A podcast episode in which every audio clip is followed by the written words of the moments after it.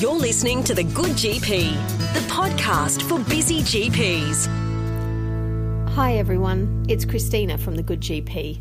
Following on from our last episode on smoking cessation, today I continue my discussions with Kym Yuke, an Aboriginal health worker specialising in the area of smoking cessation. To this time, talk about some special population groups, including breastfeeding and pregnant women, as well as looking the, at the use of non nicotine replacement therapy options such as varenicline, as well as some of the support options available to help our patients in their quitting journey. I hope you enjoy the podcast. Welcome to the podcast, Kym, and thanks so much for joining me today. Now, I wanted to touch on sort of, I guess, a subgroup in this pregnant women and breastfeeding. We know that there's obviously a lot of harm of smoking in these periods of life. It is a time that we really want to encourage women to be able to quit smoking, but it's often something that I think health professionals can be cautious about prescribing nicotine replacement whilst someone's pregnant sure. or breastfeeding. Do you have some advice there? The RACGP guidelines have done that for me.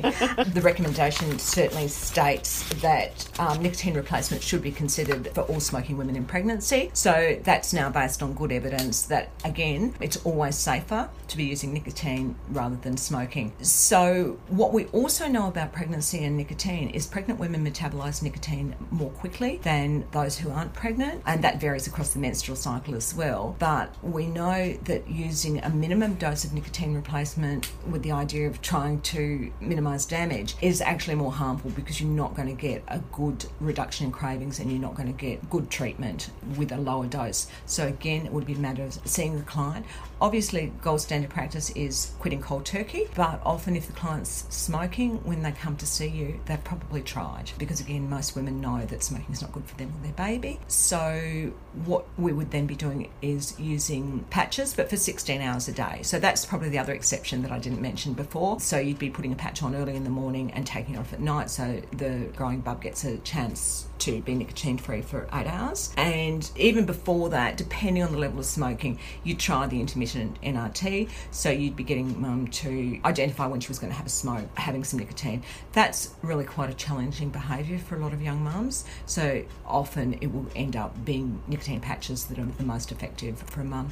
But again, when women are coming into a medical practice, when they're pregnant, they expect to have that conversation around smoking. They also expect it to be acknowledged that it's a difficult thing to do. Absolutely. And I think that's fantastic advice and, you know, really hopefully confirms for those health professionals out there listening that it is a really important time to have that conversation and it is safe to be using nicotine replacement and certainly it's safer to be using that than to continue smoking. Now, I wanted to move on from nicotine replacement therapy and talk about some of the other interventions that are around. And the main one that we talk about is varenicline. So I just wanted to start off, I guess, thinking around the practicalities sure. of actually prescribing varenicline yep. and what GPs need to know in order to help their patients navigate that part of the smoking cessation. So if I'm seeing a client who, after a conversation, would like the choice of using the medication, and again, that's often driven by what's happening in the community, someone else has had good success with it, and that's that's totally fine. The evidence is certainly there for varenicline to be used as a cessation aid. One of the biggest side effects is nausea. So varenicline is prescribed in titrated um, increasing doses, but the nausea can be managed by taking the medication in the middle of a meal. So glass of milk, piece of toast, then have your tablet, then you have your, your apple or whatever else you're eating, or half of your sandwich first and then the second half. It can be really cause quite significant nausea. Obviously, you can manage that with some antiemetic if the client really wants to continue with that medication and is finding the nausea difficult. So that's an option as well. Varenicline has historically had black box labels in America and the UK, and Australian doctors no doubt have known about what we believe were increased uh, psychiatric events. The EAGLES study in 2016 debunked that myth largely that there wasn't an increase in psychiatric events with the use of varenicline. But like anything, there are side effects for some of these medications, and it's just a matter of knowing if you've got a client who's had a history of either suicidality or severe mental health issues, it would be making the judgment call as to whether you feel their mental health was stable and obviously keeping an eye on them and warning them about any suicidal thoughts and, and making sure that they stop the medication. Yeah, it's a great point because I think not only are health professionals a little bit cautious about that, but a lot of patients too. A lot of them have heard about that as a potential side effect. And sometimes when you raise, I know in my experience, when I've raised this as an option, the patient actually says, oh no, I can't have that because of my depression mm. or, you know. So yeah, it's important to be able to debunk that and acknowledge, I guess, that there's a lot of evidence that just the quitting period in general puts people at risk of relapses or worsening in their mental health or even suicidal ideation in that time frame. And so I guess from a GP perspective, really thinking about if you've got a patient that is predisposed to that or has a history of mental illness,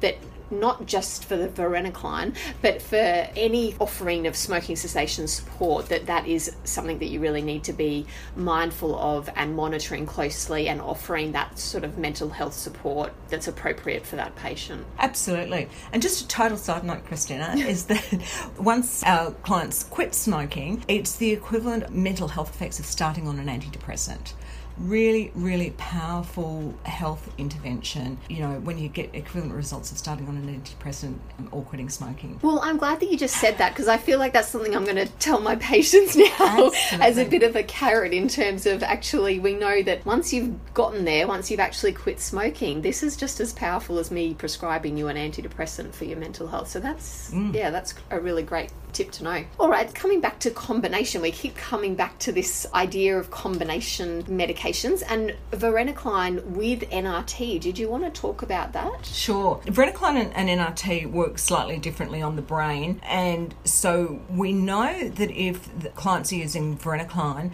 and they're still experiencing cravings, uh, it's completely safe to um, supplement that varenicline dose with some, probably starting with intermittent intermittent NRT. So if there's particular times when they're having cravings, there's absolutely no reason why they can't be using an inhaler or a mist or one of the other products.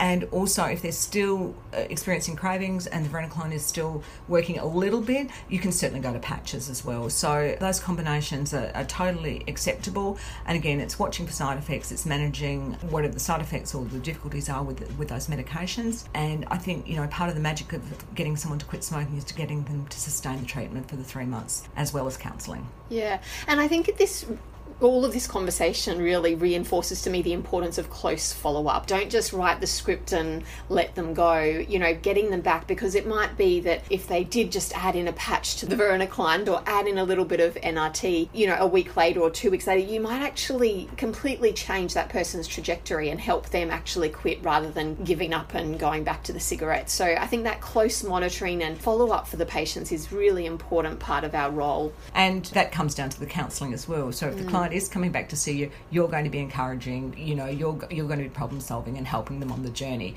Whereas they often go home and go, well, that didn't work. I tried it for a week and it didn't work. I didn't stop smoking. So having that close contact is really, really, really important. And I think that's probably what I see in my practice. And I am seeing really good results because I am able to follow up people really closely. Mm, okay. Now, we did mention with the nicotine replacement therapy in terms of that lead in phase, varenicline is similar in terms of people can and keep continue smoking for the start when they start that medication. Did you have any sort of tips or thoughts around that, or it's pretty similar to the discussion around the NRT? I think it's quite similar. The client will let you know whether that medication is working by itself because they will quit smoking because it sort of stops the, the desire to smoke. So I don't think there's any great differences unless the client themselves wants to pick a quit date, which is totally fine. But in terms of the health professional asking them to, to pick a quit date, I find that quite challenging for people. And I, I always say to people when they come into me, I'm not uh, going to ask you to quit smoking today because, you know, what would happen if I asked you to quit smoking today? They all go,